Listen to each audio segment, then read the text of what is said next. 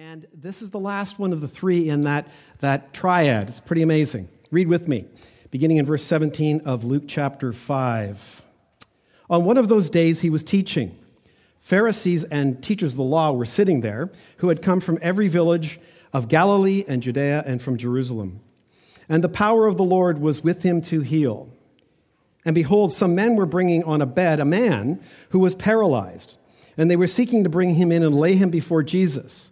But finding no way to bring him in because of the crowd, they went up on the roof and let him down with his bed through the tiles in the midst in front of Jesus. And when he saw their faith, Jesus said, Man, your sins are forgiven. And the scribes and the Pharisees began to question, saying, Who is this who speaks blasphemies? Who can forgive sins but God alone? When Jesus perceived their thoughts, he answered them. He answered them. Why, he said, do you question in your hearts? Which is easier to say, Your sins are forgiven you, or to say, Rise and walk?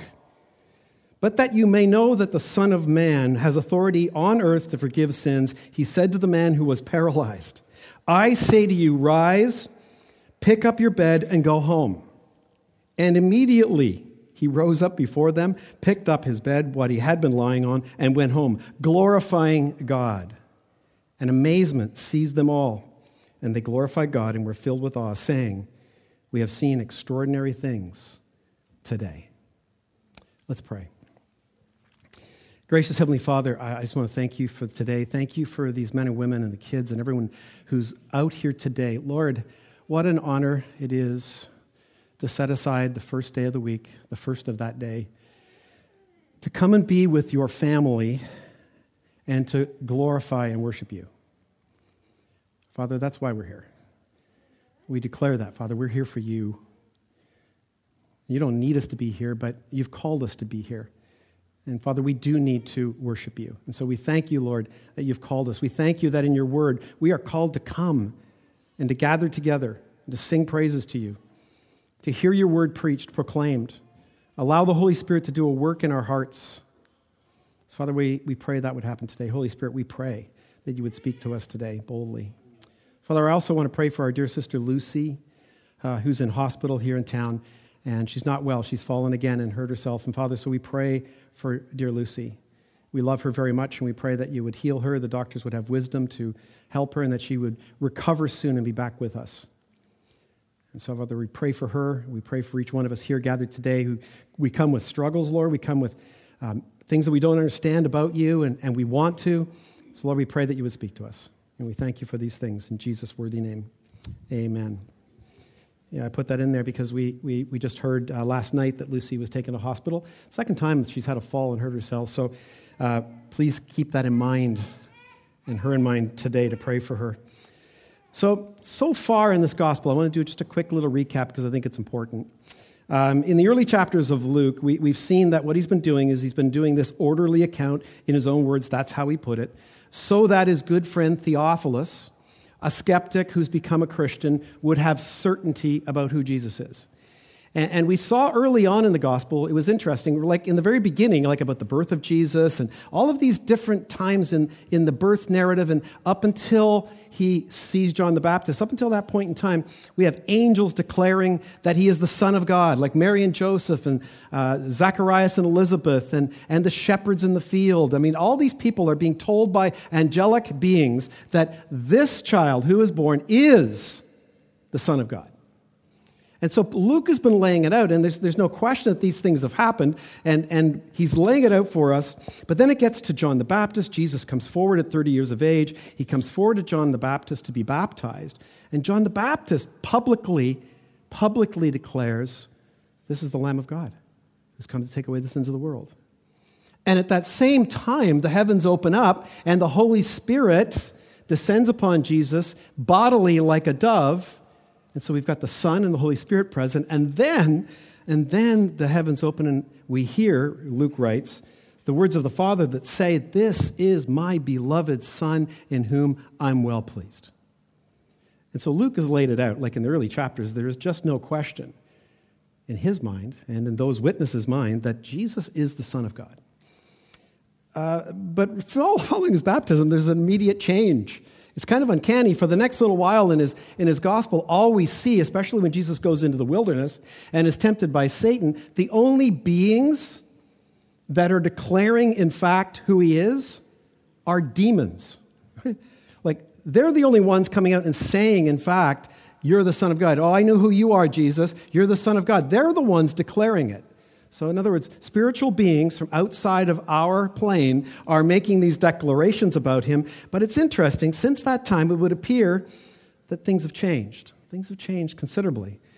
Uh, not only are we, uh, uh most of who encountered Jesus and his powerful preaching and the miracles that he is producing in healings, unsure about him, but some are even beginning to think, yeah, there's no possible way he's the Messiah. And there's no possible way that I'm going to believe he's the Son of God.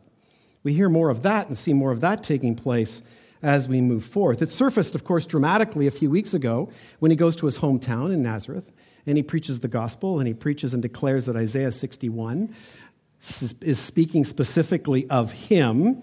And well, that, that, and that he's anointed by the Spirit of God to bring riches to the poor, freedom to the prisoners, sight to the blind, and deliver the oppressed from all of their burdens, that he was, in fact, the fulfillment of this messianic prophecy right there in the flesh in front of them. Well, what was their conclusion after that?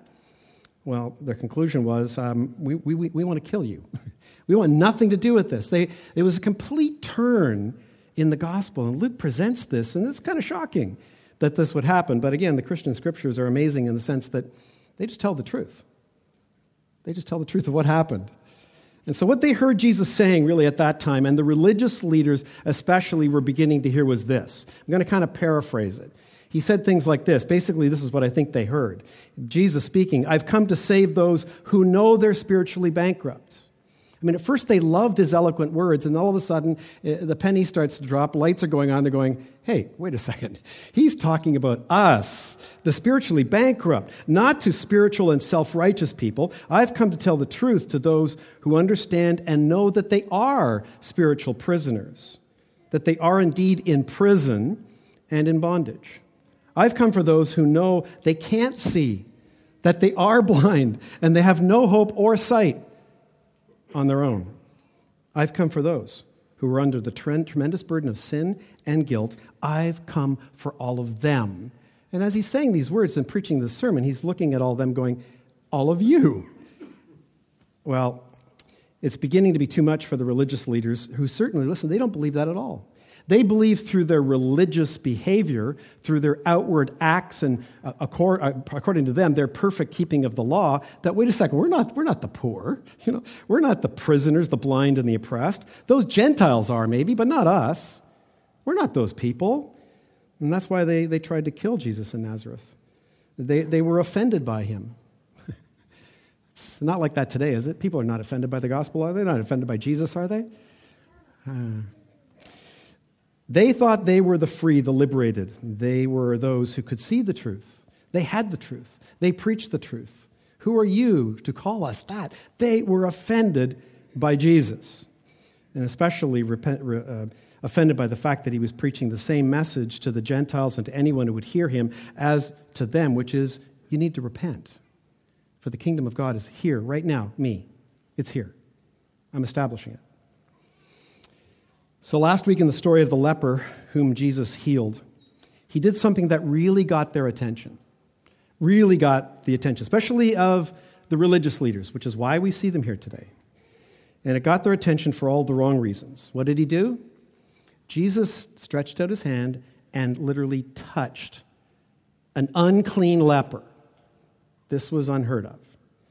This was absolutely uh, unheard of. It was the one act, actually, it was the kind of thing that they had spies out there looking for. Find something. Find something about what he's doing, what he's doing, so that we can prove once and for all this guy's a charlatan, that he's not really the Son of God.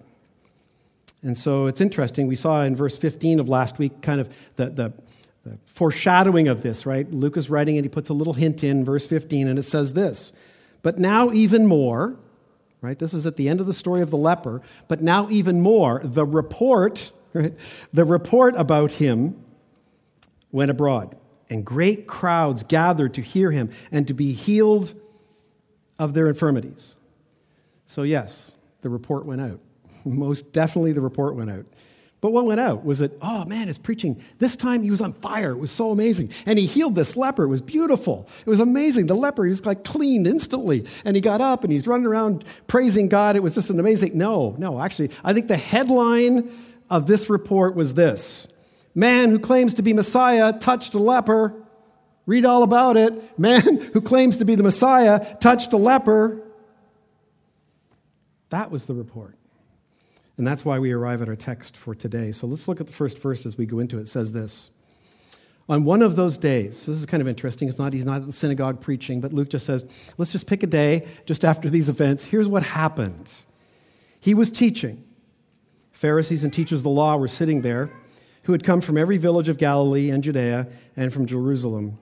And the power of the Lord was with Jesus to heal. So he continues with on one of those days, and they probably were rolling one into the other. And it's, it's like, it's not, Jesus didn't just preach on Saturday in the synagogue, he's preaching and teaching every day. It's incredible what we see about him preaching the kingdom of God. But this is the first time that we read in the scriptures, in Luke's gospel, I should say, that the big guys are there. The big guys are there with the big hats and the big coats. They're all there. And you notice how Luke introduces them. He introduces them as the Pharisees and the teachers of the law. And this is another one of those points in the gospel where it's kind of a, a change of scenery. It's kind of like Act 1 to Act 2. Different players are introduced. And these are the players that will make all of the difference, really, from this point forward, besides Jesus, in the gospel. And this is where they get introduced, these Jewish men. So these Pharisees, these guys were the top of the food chain, spiritual leaders in Judaism at the time. Um, they actually got their name from the Hebrew word parash, which means to separate. And so they were separated ones, separated from other people. Kind of got out of hand in their own mind how separate they were from people. Uh, they were separated to the law, essentially. They were separated to God. So they were religious leaders, and they were supposed to sanct- be sanctified and holy and, and righteous because of God, not because of what they do. They literally hated anything that in their minds violated that separation. They became quite legalistic. They were both highly respected, but also feared and, quite frankly, sometimes loathed by their fellow Jews.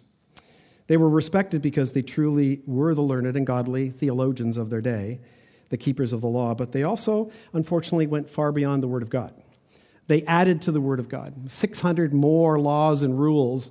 And it was kind of a game. It was kind of like they weren't just adding to the Word of God because, well, you know, this is pretty serious stuff. We want you guys to really learn it. No, they were the, the kind of things they would add to it would actually weaken the primary law. Because they were like, well, that, God, that's kind of. So let's just make a few other little addendums, and we can keep those. But then they would heap those burdens on the people, and the people didn't like that. Then there were the teachers of the law that are present here today, and they're this is the only time we're going to see them in the gospel mentioned as the teachers of the law because we get to know them really as a subset within the Pharisees called the scribes. And so that's what they're going to be called throughout the rest of the gospel. But he introduces them at first as the teachers of the law. And the main reason for that is that they were the, the, the highest level of the theologians. They were not only the, the teachers of, you know, like uh, in the seminaries and, and the rabbinical teachers, but they were also the lawyers right? The scribes and lawyers, because they were the ones that if you contravened the law, if there was any question the law was being broken, they were the ones who would stand in judgment. So they were lawyers as well as scribes. So also look how Luke positions them. It's interesting in this, this verse, right? They, they were sitting there. And, and it was common and known in that day that they, they considered themselves not only um, um, the, the keepers of the law and, and separated, but quite frankly, above everybody else. So they expected front row seats. They expected to be put up front. They weren't like the humble types, oh, it's okay, we'll sit in the back. No, come on up front. No, no, they were expected to be seated up front. So there they are, sitting there, right? He presents us that way. They wanted to be seen, to be noticed. And there were a lot of them. The verse tells us from every village in Galilee and Judea, and of course from the mothership, the big ship in Jerusalem. This is a big deal. So I got, I wonder, like, here's Jesus in this house preaching to all this crowd. The place is overflowing with people, and there in the front row, do you think there was any chance they came to intimidate him? Like, I remember when, when it was early on in the planning of this church when, like, some of the, the top four uh, leaders of our denomination in British Columbia came to church one Sunday unannounced and they sat right up front. And I'm trying to preach. It's, it's intimidating. It's, it really is. So finally, Luke, of course, inserts some tension into this. And Jesus was uh, with the power to heal. The power of the, the Lord was with him to heal. So there's some expectation that Luke's writing into it. Something's going to happen as you read this. And so now they're back in likely Peter's house in Capernaum. Um, Jesus not being able to go home anymore to Nazareth. Uh, Capernaum has really become his hometown, and really uh, his home was probably in Peter's house where he'd been before to heal Peter's mom. And so here they are. The house would have had a large atrium on the second floor. Uh, usually it was one of the large open uh, style rooms. And so the, the, people are on the second floor. The place is packed. The, the Pharisees is there with their posse up front. Like it's, like it's, it's packed, wall to wall, down the stairs, out the door. And then we read, And behold, some men were bringing on a bed a man who was paralyzed. And they were seeking to bring him in and lay him before Jesus. But finding no way to bring him in because of the crowd, they went up on the roof and let him down with his bed through the tiles into the midst before Jesus. So, again, I like to do this, and we, we do this almost every week in this narrative story of Luke, is to come on, just put your, put your mind there for a second, right? Jesus, right?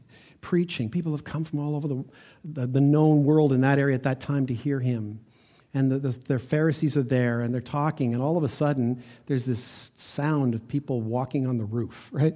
And, and it says tiles in our translation here, but really it, it was probably more of a, um, a dirt roof and dust and, and branches and stuff like that. And so they, you, you, can hear them up there. And then all of a sudden, Jesus is still preaching, and the Pharisees are in the front row, right? And, and, and all of a sudden, some dirt starts falling down into the room, right? And all of a sudden, this, there's skylight right? And it's opening up, and there's dust and dirt getting all over the Pharisees, which is really not good. And Jesus is still preaching away, and all of a sudden there's these ropes, and this guy is being brought down in front of Jesus. And the four dudes are up on the roof letting their friend down in front of Jesus, and Jesus is like, Hello? It's remarkable, isn't it? Talk about loving your neighbor as yourself. It's an, it's an incredible act of love that these, these men have portrayed here, that we see in the scripture. It's incredible. Mark, in his gospel, in chapter 2, and verses 2 and 4, I think I have it to put it on screen for you, he, he uh, describes the story or the circumstances this way. It says, And many were gathered together so that there was no more room, not even at the door. Right? So you can see the guys that come here, they've got him, right? And they come to the front door and they're like, ah, there's, there's no room. We can't get in. And when they could not get near him because of the crowd, they removed the roof above him, and when they had made an opening, they let him down on the bed on which the bed, pardon me, on which the paralytic lay. So it's a beautiful picture, and I've heard lots of sermons that just focus on this like this being the big deal here. And it is wonderful. It's a beautiful picture of brothers loving another brother and, and, and wanting, you know, he could have been one of their literal brothers or could just be like a father, we don't know who he is. But it's an incredible picture of that and of community, like helping each other. Like there's a lot of ways you can go with that. But it's not the focus of the story. So we won't spend a lot of time on that. But maybe in community group this week, we will look at it more deeply. The big deal of the story is what comes next. And Jesus is standing there again. Look at the picture, guys. There's this silence in the room. You've got to, it's got to be silence. And, and this guy's hovering right here in front of Jesus. And Jesus says these words. Luke records and says, When he saw their faith, he said, Man, your sins are forgiven you. Um, Luke's words probably don't describe it in the detail like we saw last week where Jesus had compassion upon the leper. But, but you got to believe that Jesus was moved by what these men did and, and by this fellow sitting here right in front of him who's paralyzed. We don't know how long, maybe all of his life. He hasn't been able to move. We don't even know if he can talk. Man, your sins are forgiven you. He saw their faith. It moved them. And then he said, Your, your sins are forgiven. I mean, it's an unbelievable statement, And so, what, what do you think? What do you think? We're going to ask some questions to, to conclude this today as we move forward. What, what do you think the man and his friends were thinking when they heard those words? Right? Excuse me? My, okay, that's great. My sins are forgiven me. But the truth is, if you read this passage beginning in chapter 5, verse 1, Luke has been building to this point. It's a big point in the gospel. It's the biggest point, really, of the whole gospel.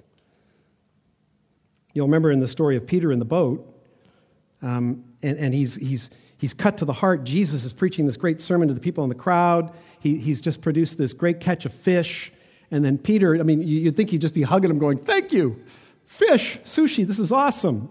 No. Peter falls on his knees and he says, Depart from me, for I am a sinful man, O Lord. That was the lead in. That, in fact, was the introduction to the subject that is the key to this passage. It's really not the great love that this man's friends had for him, which is wonderful. It's the forgiveness of sins. It's the forgiveness of sins. And what does it take? What have we seen in this passage? Well, in Peter's case, it was conviction. He's four or five feet from the holiness of God and the power of God being displayed right in front of him. He understands his sinful nature. That's his response. But Jesus sees these men's faith. Well, we're going to see something about what he actually saw in a moment. But of course, the scribes and the Pharisees, they have a little different response right, than you might be having right now, which is, that's lovely, Jesus. Thank you. Thank you for forgiving his sins, my sins. Goes on in verse 21 And the scribes and the Pharisees began to question, saying, Who is this? Who is this who speaks blasphemies?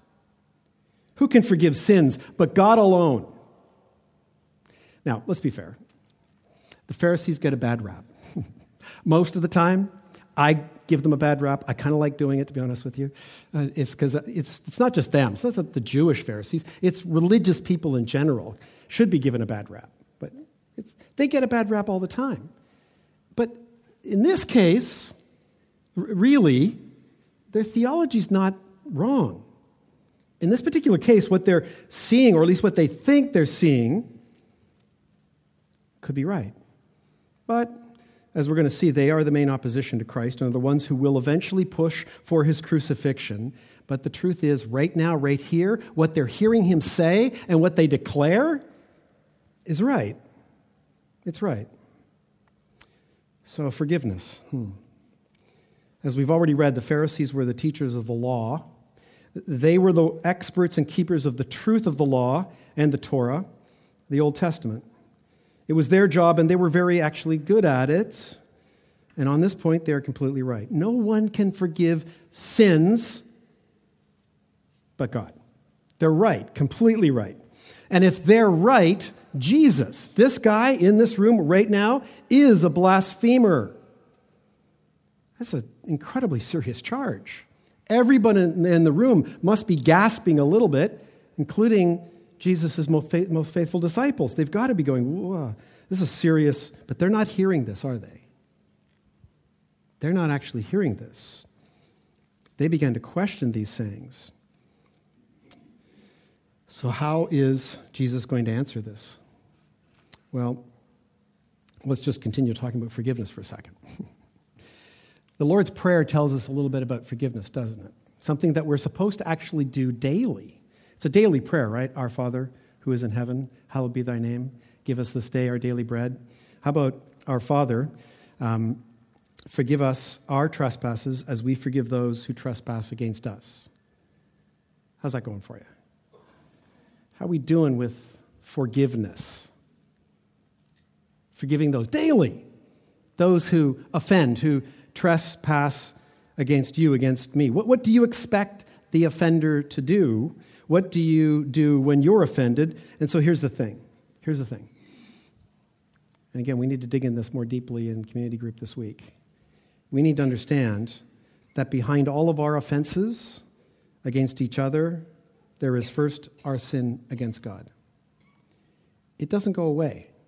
And, and you and I both know how much we struggle with forgiveness. Man, I'm preparing this this week, and I'm, I go, I'm driving, and I'm, I'm going through repeatedly some people who have offended me, or you know, not said something nice, or said something really unnice, or whatever. And it just it keeps coming back to me like week after week after week, and I'm like, and you know, and I'm running around in my head the offense, and you know, like, well, it's just a second, like I was, and and it just, and, and then all of a sudden, you know, like I'm preparing for this, and I'm praying about this, and I'm going, I have not forgiven them.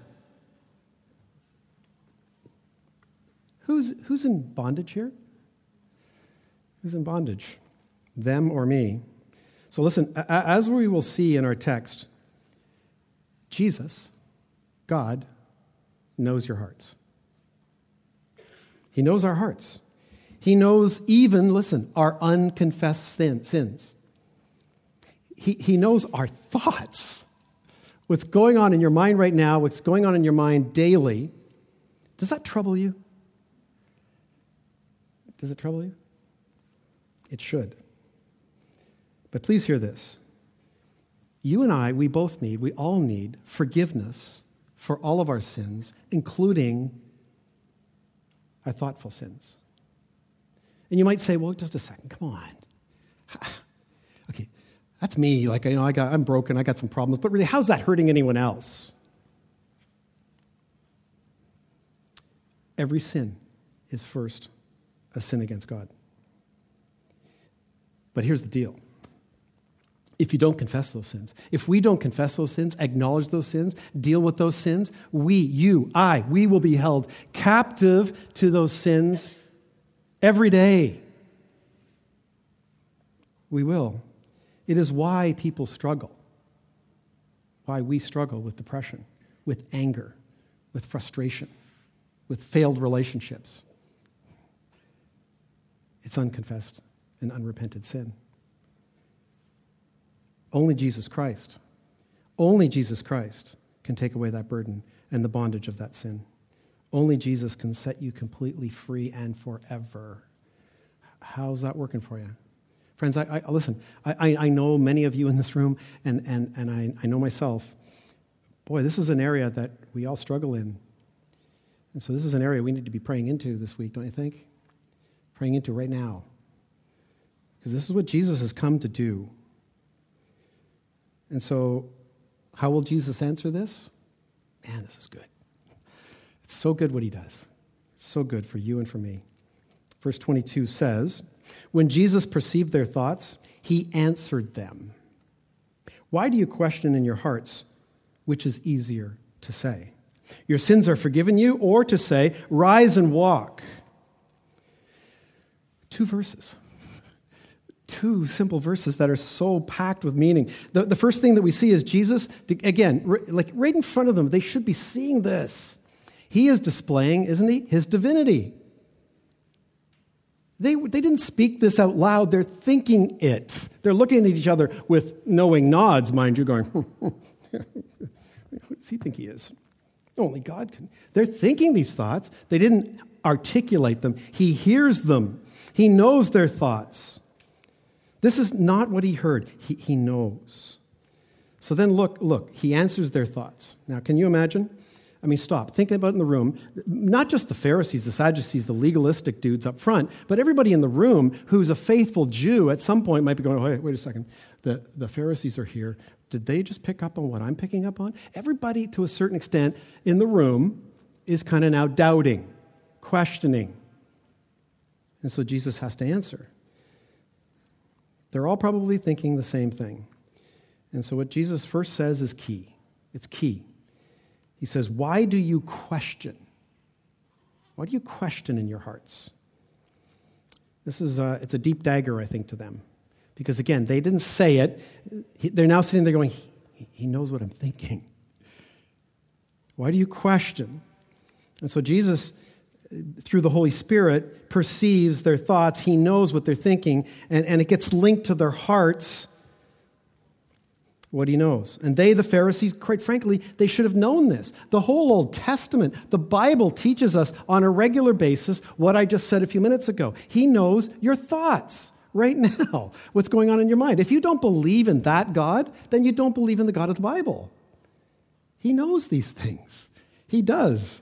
The Old Testament is replete with it. I picked three for you. 1 Samuel 16, verse 7 says, For the Lord sees not as man sees. Man looks on the outward appearance, but the Lord looks on the heart. And then Jeremiah 17, said, 10 says, The Lord speaking through the prophet, I, the Lord, search the heart and test the mind. And then it gets even deeper with Ezekiel 11:5 where he says, "For I know the things that come into your mind." Now listen, you want to know what God knows is going on in your mind? This is scary. Read Psalm 139, the first half, and then pray a lot. Because he knows exactly what's, and, it, and it's in Psalm 139 and, and elsewhere, but it's really amazing there. So, what Jesus knows about their hearts is that they have a questioning spirit towards the things of God. They hear the word of God preached and they're like, I don't know. I don't know. I just don't know. I don't know if I, I don't know if I, that offends me. So I don't know if I'm going to accept that part. What, their questioning spirit is what he's really, really bringing forward here. They've been demonstrating that fact actually for centuries. That's why they keep adding to the law. They question God's word. He just says, do not steal. And they're like, well, you know, what is that? And so they make all these little rules about don't steal this, don't steal that. Well, you steal a little bit of this, then you give a little bit of that back. It, it was so they, they've been doing that all of their lives, adding to the burdens of the people. And listen to this: without grace, without grace at all. So now watch what Jesus does. He, he's, kind of, he's kind of sneaky in an all knowing, omniscient way in the way that he deals with them. It's, it's actually beautiful. He uses actually their own reasoning processes to show them the errors of their hearts. The question is, and uh, is whether or not they will accept it. It's not that they won't see what he's doing and saying. He says, which is, now look at this word, it's important, easier. It's very interesting that Jesus chooses the word easier. Right? But he knows who he's dealing with people with questioning spirits, always looking for the easy way. Right? Which is easier? Your sins are forgiven, you, or to say, rise and walk? Well, common sense tells us that they probably would have thought that the easier thing was to say that your sins are forgiven. Because, I mean, come on, think about it. How can that be verified? Right? So that's kind of easy. You can just say it. Who knows that what you're saying is true? How, how do we verify that? But as we will see today, that is actually much harder. Easier versus harder. Much harder, especially since, first of all, one must have the authority to really, truly forgive sin. Then Jesus links the two issues together. Look at this. He says in verse 24, But that you may know. Yeah, there we go. But that you may know with certainty, Theophilus, that the Son of Man has authority on earth to forgive sins. He said to the man who was paralyzed, I say to you, rise, pick up your bed, and go home. so his action proves, or should prove to everyone watching, that the Son of Man is the one who has the power and he's present. He's speaking. Room full of people. All the main religious leaders from all around Galilee, Judea, and Jerusalem are there. He makes one thing happen, making the paralyzed man get up and walk to show that, listen, the much harder thing is possible in him. It's possible because of what he says the power to forgive. Verses 25 and 26 tell us what happens immediately. I love this. It's like the leper, right? It's like everything happens, it's just immediately. Follow me, immediately. it's immediately with Jesus. You confess, you repent, you're broken, you want to be healed? Immediately. Just have faith. Repent. Immediately, he rose up before them and picked up what he had been lying on, went home, glorifying God. And amazement seized them all. No kidding. And they glorified God and were filled with awe, saying, We have seen extraordinary things here today. Yes, you did. Oh, man. Man, to see that. Can, can, can, we, can you just see it? Like, that's why we're doing this, is so that you, you can see it. It literally, truly did happen. So the man gets up, he walks away. And so think about what this says. Think about what this says. This is important. These guys, are they're trying to rationalize this. Imagine try, seeing that. You're hearing me describe it, you're, we're reading it, but imagine they're there. If God heals only, listen, those who are free from sin, and if he doesn't display his power through those who make false claims, then why did this man get up? Like, if you, if you studied logic and reasoning at all, you've got to be, and these religious dudes have done that, you've got to be asking that question. If God heals only those who are free from sin, and if he doesn't display his power through those who make false claims, why did this guy get up? Because he's the Son of God. That's the question his walking away poses for the audience, for you here today, for me. It's got to pose that question. The success of the miracle has narrowed the options down a little bit, hasn't it? I think so. The crowd praises God and recognizes that they've seen a wonderful and amazing thing. But what about the Pharisees, do you think? What, what do you think? How do you think they were taking all this? Well, I want to go back to verse 20 in conclusion this morning. I'll put it back up on screen for you. Um, let me ask you this Is this what the man and his four buddies expected? right, when they came? I mean, do you think they were thinking in their hearts what the Pharisees and everyone else was thinking? Like, I mean, I don't know, but I, am thinking that they were feeling something like this. Well, well, Jesus, um, we we, uh, we think you're an amazing healer and, and, teacher, but to be honest with you, we went to all this trouble. we, we we brought him here from another town on a bed, and then we found ropes, and we opened the roof, and we dropped them down in front of you so that you would heal him, so that you would give him his ability to walk back to him again or for the first time. That's why we did this. So, so the question is why did Jesus forgive his sins instead? Well, we know the end of the story, but why? At, at first, they've got to be asking this question. I mean, he knew what they wanted, he knows their thoughts, he knows their hearts, he knows your thoughts, he knows my hearts. So, was he just doing this to have a little game with the Pharisees, do you think? Was that why he was doing it? No, clearly not. The truth and, and the amazing and the key and the heart of the story is this Jesus knew that this man suffered from a much greater paralysis. He suffered from a paralysis, a disease that could, in fact, that would, in fact, if his sins were not forgiven him, separate him from God for eternity, and in a place that no amount of friends could ever save him from. And what did the man do to be forgiven his sins? What did he do? Nothing.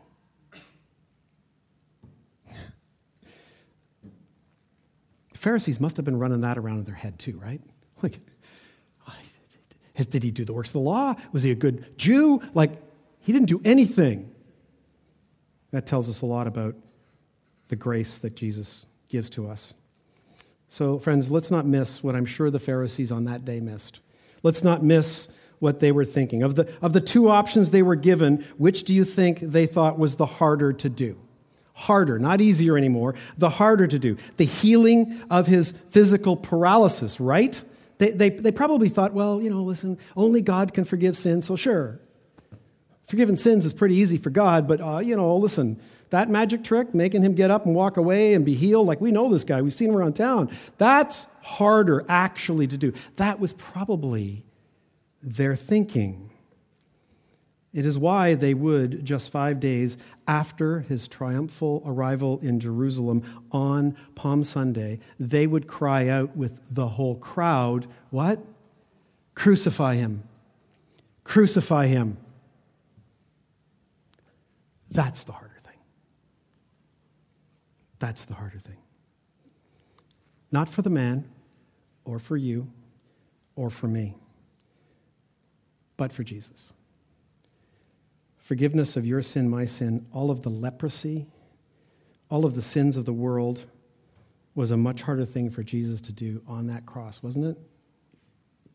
Much harder. On a cruel Roman cross, Jesus was paralyzed, nailed to it for hours, so that every one of your sins, every one of my sins, every one of the sins of the world could be poured out on him so that you and I could be forgiven our sins. Every single one of them. And so that at that point, he could say to you and to me, now get up and walk in newness of life today and for eternity. Feel like praising his glorious name now? Amen. Let's pray.